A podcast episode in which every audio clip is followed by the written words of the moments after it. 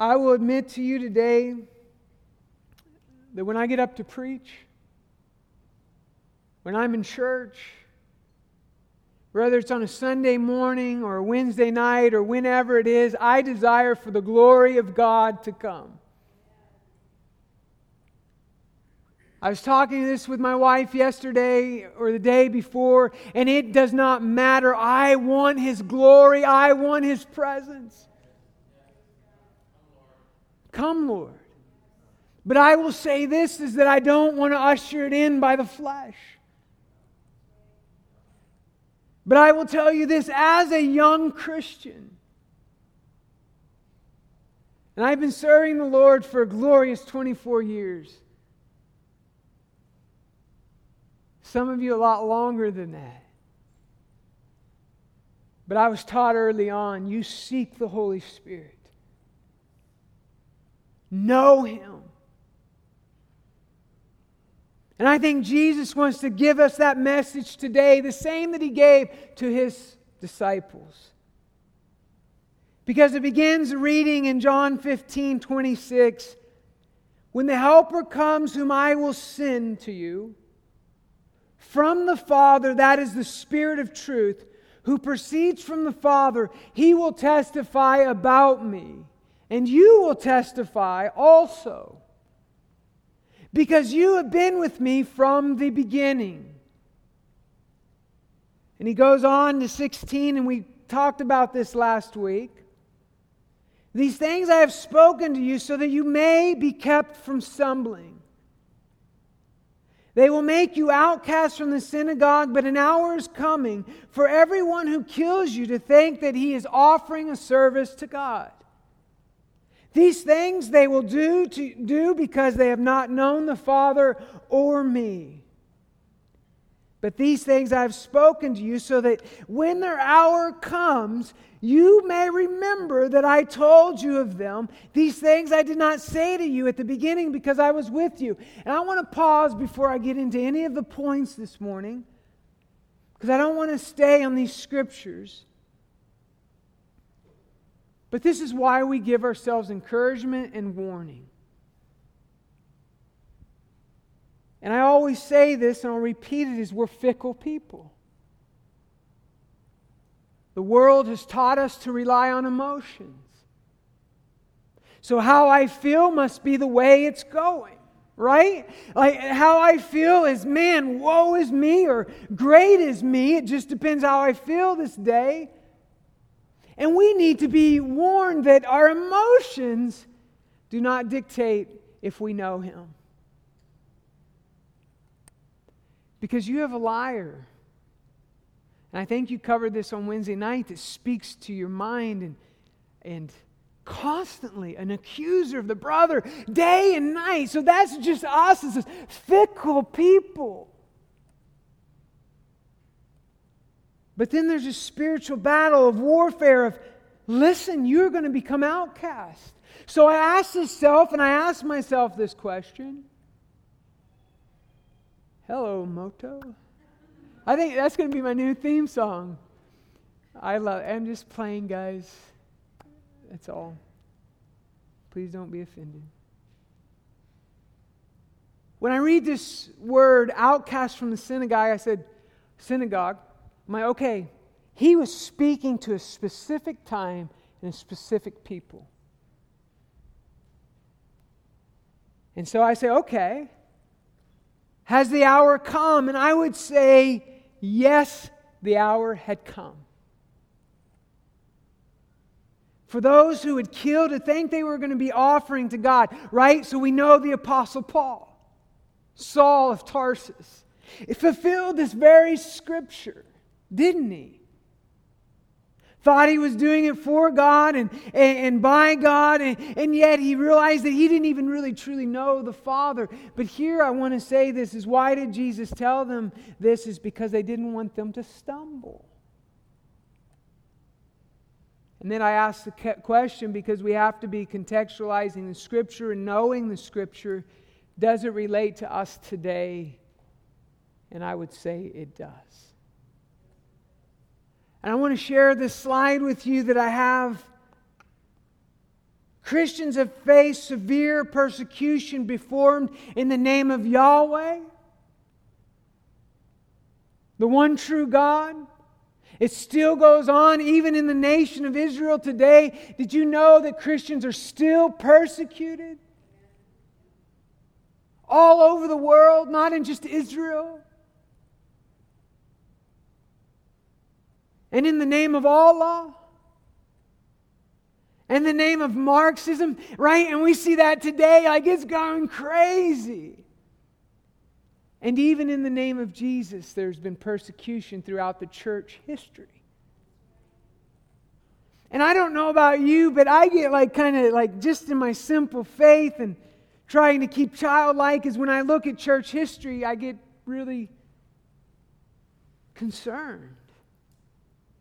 Because all the abuses I've seen, even from within the body, supposedly the body, but they didn't really know the Father. But here's the deal know Jesus, know the Father. Because when times of persecution come, or the testing of faith come, He is constant. And, you know, and I've talked about this a lot, and so I'm going to stop here, is that we need to know and we need to disciple people into the spiritual warfare and the battle that they would face, especially when, like I talked about this last week, when they step out on mission. Anytime you step out, you will face opposition. So the more opposition you face, well done. Something is going on. God is wanting to do something through you. All right, so let's go to point number one. And Jesus says, basically, I'm going now, but let's read it in verses 5 through 7. But now I am going to him who sent me. And none of you ask, Where are you going? But because I have said these things to you, sorrow has filled your heart. But I tell you the truth, it is to your advantage that I go away. For if I did not go away, the Helper, the Holy Spirit, would not have come to you. But if I go, I will send him to you. There's a few things I want to point out to you from this scripture. Jesus did not rebuke them for their sorrow. Jesus did not rebuke them for their sorrow. Jesus knew that his disciples were sorrowful. And last week I made a statement, and every time you make this statement, you have to follow it up with clarification. None of us are victims to our circumstances. Remember, I said that last week?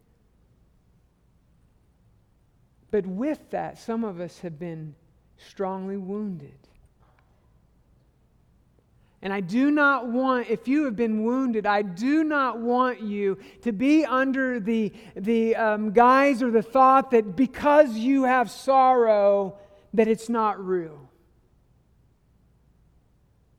But Jesus wants to heal that sorrow. And so when life is really tough, we need to cry out for help. And we don't need to take on the victim card.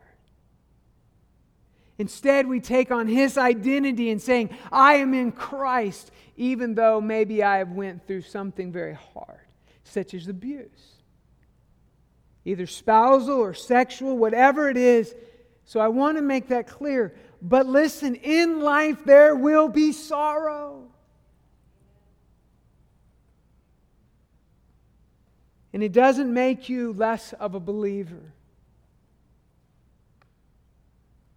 If anything, again, I put you in this top notch of believers. Like some people think that the top notch is somebody that's moving in all the gifts, or that show all the exploits, or can see into things. And I will tell you the top notch Christians are those who are sorrowful, those who mourn, those that are fatherless, the widow. Those, to me, according to Scripture, are the top notch believers. And so, like I say, when my dad passed away, I just graduated to something even better. So sorrow is real. But he says this it's to your advantage that I go away. And I want to say this is that if Jesus had not went away and if you could turn to Luke chapter 11 we would not be where we are today.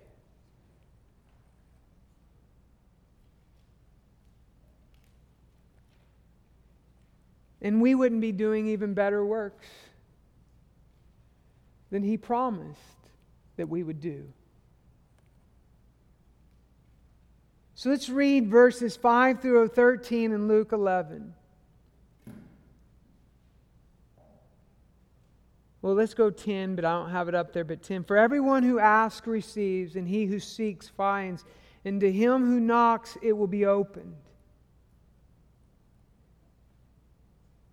Oh, I started in 10, didn't I? 5. Go to verse 5, which is where I said to go, right? I'm human. I forget that. Then he said to them, Suppose one of you has a friend and goes to him at midnight and says to him, Friend, lend me, lend me three loaves, for a friend of mine has come to me from a journey, and I have nothing to set before him.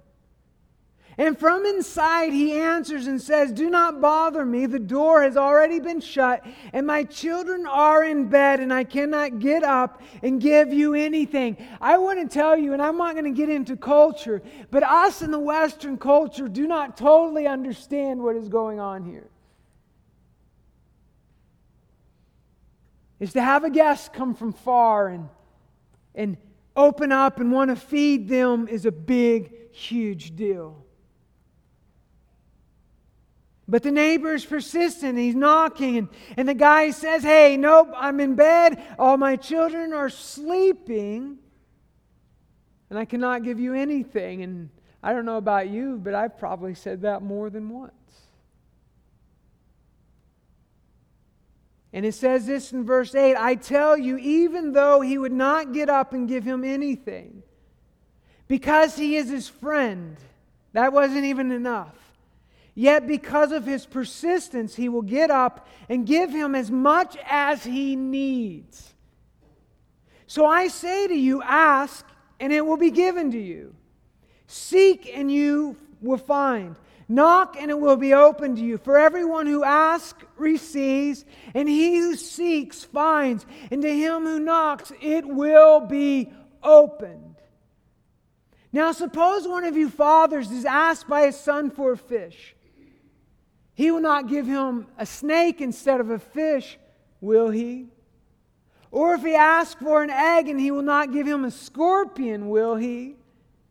If you then, being evil, know how to give good gifts to your children, how much more will your Heavenly Father give the Holy Spirit to those who ask Him? I wanted to share that scripture with you Because as we were talking about the Holy Spirit two Wednesdays ago, I could sense the excitement within the class. And it's like coming and saying, hey, here's some water coming. Like my one dog, eh, I don't know what her problem is, but she will not drink water when she needs it. The other one laps it up all day long. And sometimes we have to lead her to the water and say, Come on, drink, but she will not drink. And I think sometimes the Holy Spirit, we treat him as this way, at this way. That he is here for us, wanting to give us a drink, and we feel either we're not worthy of him or we're not seeking him. But I want you to know today that you don't have to beg for the Holy Spirit. I've sought the Holy Spirit all my Christian life. There are times that I've went into fasting and praying for more of the Spirit in my life. Seeking Him with all that I have and all that I am. And I wonder if you have that same desire today. You see, as believers, it's our inheritance. Now, there are times that we get before God, and some of you know what I mean, but some of you need to understand this. You see, we're all in different planes here. So if I speak simple, praise God. But here's how we do it we get before Him in prayer, and we ask, Lord, I heard your scripture this Sunday from Luke 11 that says, If I ask that you will give me the Holy Spirit, I know you are in me. I know you have sealed me. There is no question, no doubt, but I need more of you in my life. Because what is happening? There is a battle that is raging, and it is real within the church today. Is that is the Spirit going to control us, or is the flesh going to control us?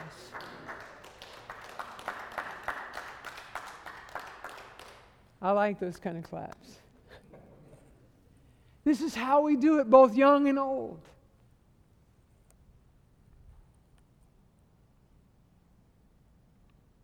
Until we wet our altars again with prayers.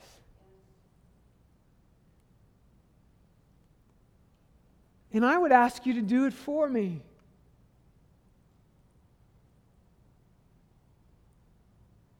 I mean that. I mean this. Let me open my heart to you just a moment. I sometimes feel like Paul. Taking on all this junk. So you may not realize it. May I pray this is of you, Holy Spirit. You may not realize this, but in today's society, the pastors of the American church are taking on huge responsibilities. And I'm not angry, guys. Please, I'm not angry, I promise you. Because we were talking, me and Alyssa, our church is doing really well in this area, most of the time.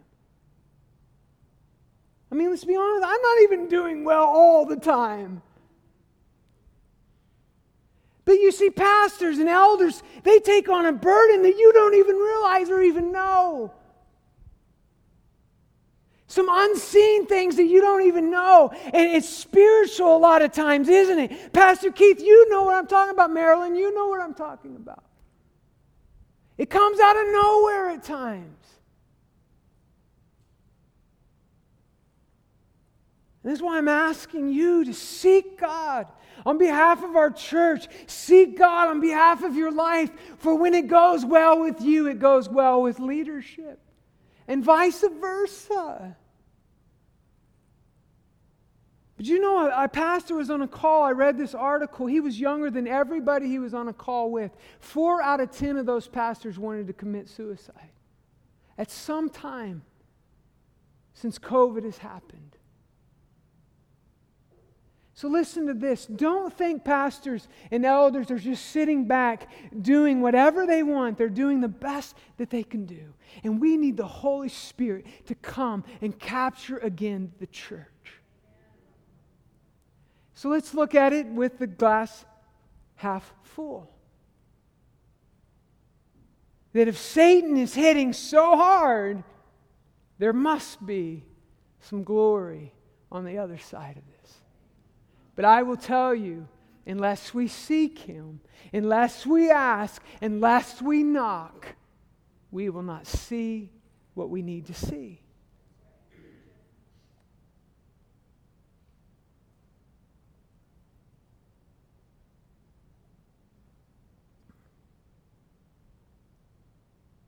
That's good. Point number two is the Spirit will testify through you. So let's go back to 26 of, of chapter 15. And this is such good stuff. that we got to read it over and over. Let it uh, wash our minds, wash our hearts, wash our souls. This is when the helper comes, the advocate, the counselor, the leader of our lives, and the church. When the Helper comes, whom I will send to you from the Father, that is the Spirit of truth, who proceeds from the Father, he will testify about me. Who will he testify? He will testify about Christ. And you will testify also because you have been with me from the beginning. Now we know that we haven't been with Christ from the beginning, but the same Spirit that is getting ready to envelop the church and the disciples, the apostles, is living in us today. Glory. And it says this when he comes, the helper, he will convict the world concerning sin and righteousness and judgment. This word conviction here can have two phases of it. First is it exposes sin. Right? So when you're here this morning, I promise you that I've not read your mail. But I have realized in the last several weeks the Lord has spoken through me and not even realizing that He's spoken through me and your heart has been convicted. You have been exposed. And that is a good thing. It's conviction, it's different than condemnation. Conviction, you can run to the altar, run to the cross, you lay it there. Condemnation says it never leaves you.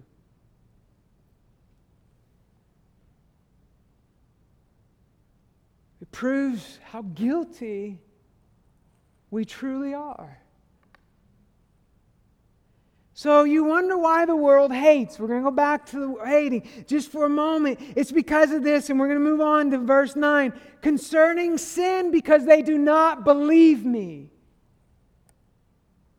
We know that Christ didn't come to the world to judge the world, but the world is already judged. How? Because they did not believe in him.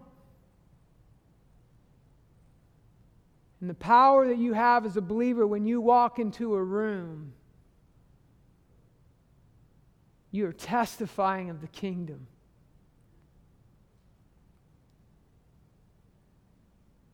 And God wants us to walk in the Spirit so the Holy Spirit can testify through us to the world. According to Scripture, we are His ambassadors.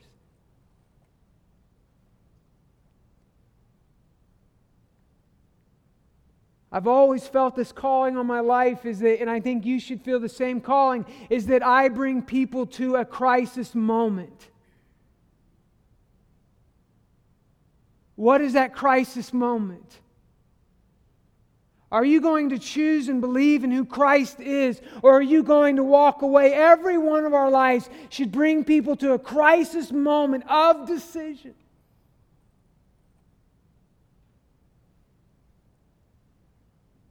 And you see, the world. Who wants to have people in their lives that bring conviction?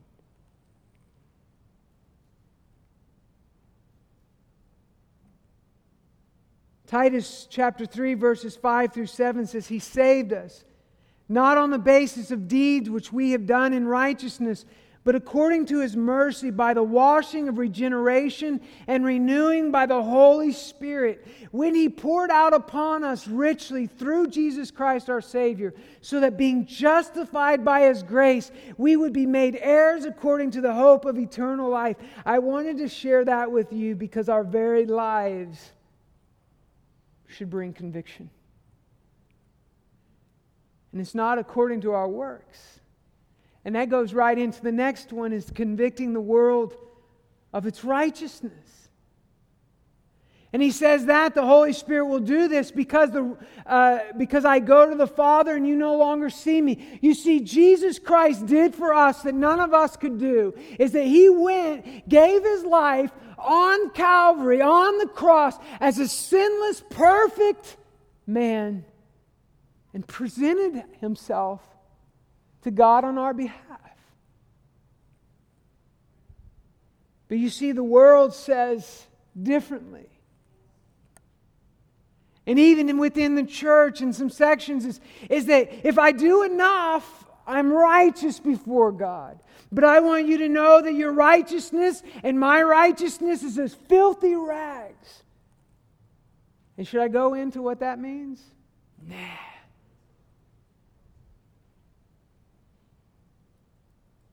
Because Romans 10 3 says this, and it's talking about Israel. For not knowing about God's righteousness and seeking to establish their own, they did not subject themselves to the righteousness of God. Listen, we live in a world system that is not subjecting itself to the righteousness of God.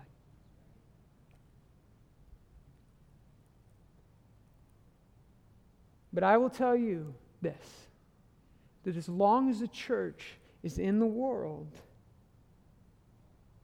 all is well. Praise God. That's why we must not be silent. We have to speak. And you guys, this is where you have helped me. And I pray that I help you.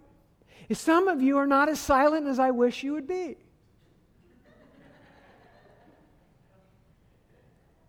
But it encouraged me to speak a little louder than I would. And then maybe I have encouraged you not to speak so much. But either way, we are ambassadors of the kingdom of God, and our very lives by the Holy Spirit is convicting the world. And so the world will get louder and louder, but we must get louder and louder. That is why worship in these days of corporate worship is going to be of key of breaking through. And repentance and prayer, all these things together. But Matthew 5:20 says this. For I say to you that unless your righteousness surpasses that of the scribe and Pharisees, you will not enter in the kingdom of God or the kingdom of heaven. And I want to say you to this this morning is that Christ is our righteousness. He is enough. And I know we cannot say that to one another enough, can we? We cannot say this enough that Christ is enough. Because if you're like me, I feel like I need to live to this certain standard that I cannot measure up to, and Christ wants to continually point me to the cross. And conviction concerning judgment, I won't go here because we've been talking about it, but the prince of this world has been judged. And I will say this is that we know his end. The judgment has taken place through the cross. And we long for the day that when death will be put under the feet of Jesus for time and eternity. And then the gates of hell will be locked forever and ever. You wonder why there's a fierce battle. It's because he knows his day is short.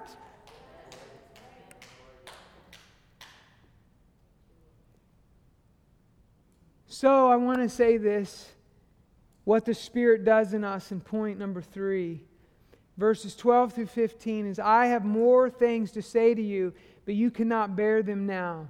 But when He, the Spirit of truth, comes, He will guide you into the, all truth, all the truth. And He will not speak on His own initiative, but whatever He hears, He will speak, and He will disclose to you what is to come. He will glorify me for he will take of mine and he will disclose it to you. All things that the Father has are mine. Therefore, I said that He takes of mine and discloses it to you. And I want to tell you today that there is no glory to be shared with the Father.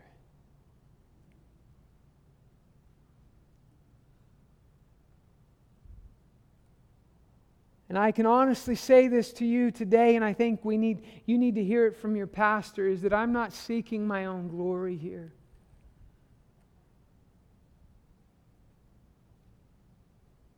I want to see Christ glorified within Cornerstone Church. I want to see Christ glorified within the Fox Valley. I want to see Christ glorified in Wisconsin. I want to see Christ glorified all over the United States of America and all over the world. But here is the case He is being glorified. But this is what you need to know today. And just so that you aren't unaware, is that if you live on your own island, woe is you. Woe is you. You see, I kind of know a little bit about this of living in a Muslim nation for eight years and being secluded from believers and But yeah I really wasn't because our brothers and sisters were on our team. I didn't choose that. God chose me to do that. But if you choose not to fellowship with the brethren, you are choosing to put yourself on an island, and woe is you. I just had to say that because it's not right. And I say that to say this good stuff is in Jeremiah 31, verses 33 through 30, 34 says this But this is the covenant which I will make with the house of Israel. After those days, declares the Lord, I will put my law within them, and on their heart I will write it. And I will be their God, and they shall be my people. They will not teach again each man his neighbor and each man his brother, saying, Know the Lord, for they will all know me, from the least of them to the greatest of them. Declares the Lord, for I will forgive their iniquity, their sin, and their sin uh, I will remember no more. Listen, God, through His Spirit, has placed the law within each one of us. Ezekiel verse, uh, chapter 11, verses 19 through 20 and maybe these are scriptures that you need to look at later and meditate on. But it says, And I will give them one heart and put a new spirit within them. And I will take the heart of stone out of their flesh and give them a heart of flesh that they may walk in my statutes and keep my ordinances and do them, and they will be my people, and I shall be their God. Listen again, the Spirit has come so that the law will be written in our hearts. Some of you may be questioning this morning, and maybe you're, you're doing right for questioning what's going on. Listen, you may not be where you need to be, be where you need to be. You may not need to be where you ought to be tomorrow. You're growing. You're growing. And some of you may say, well, man, I continue to fail. I don't feel any of this in my heart. But I want you to stay that I want to say to you that if you hear those accusations, and maybe some of, see, accusations do have a little bit of truth in them. But see, we got a bigger truth. It's the cross is that you just need to hold on and don't stumble, don't fall away, because you are on a path that you are growing. Isaiah 30, 19 through 22 says this, and this will be the last scripture I share with you this morning. O people in Zion, inhabitant in Jerusalem, you will weep no longer. He will surely be gracious to, gracious to you at the sound of your cry. When he hears it, he will answer you. Although the Lord has given you a bread of privation and water of oppression, this word privation, if you look at it, it is anxiousness, it is mental instability, depression, anxiety. I know there's more to this word, but those words stick out to me. Why do they stick out to me? Because that sounds like where we are at today in America. That we have been given the bread of privation and water of oppression. But he, your teacher, will no longer hide himself, but your eyes will behold your teacher. Your ears will hear a word behind you. This is the way, walk in it. whenever you turn to the right or to the left, and you will defile your graven images and, uh, that are overlaid with silver and your molten images plated with gold. You will scatter them as an impure thing and say to them, Be gone. How does this relate to us as Jed and Annalie come this morning? Is that we need to seek the Holy Spirit. And I'll be honest with you that I don't always know what the Holy Spirit wants to do.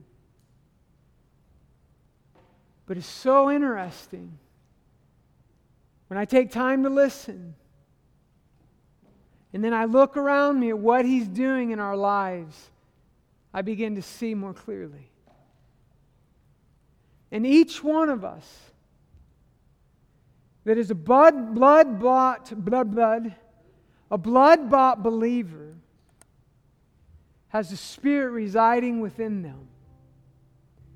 You see, that word believe is this, and we always have to call ourselves this think to be true, that you believe, and I'm talking about believe you trust.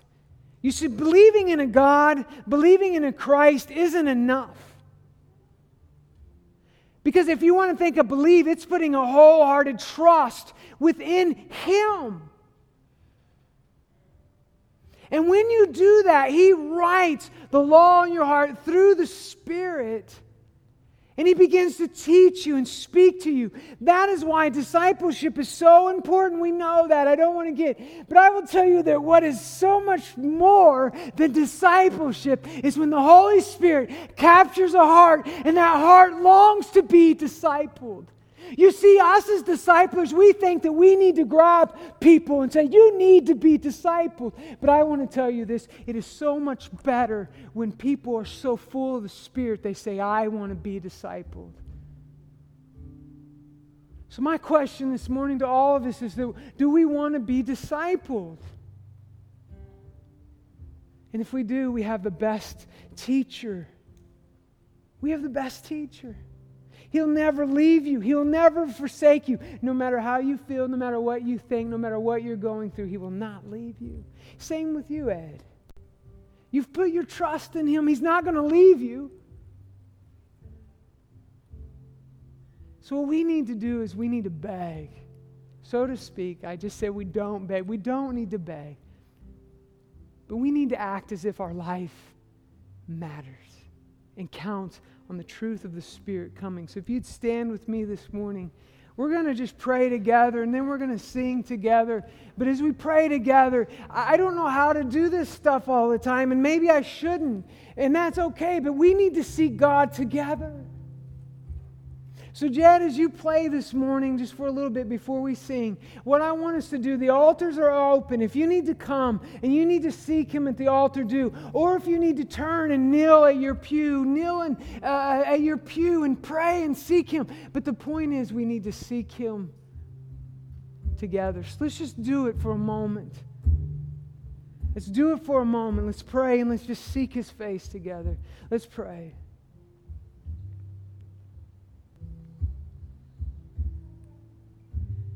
So as you go today, I pray that you are encouraged. And I pray that this week you will begin to ask for more of the Spirit. And He has an unending supply of for us. Everything that we need is in Him. And so as we gather next week, I expect a celebration because we've all met with Him.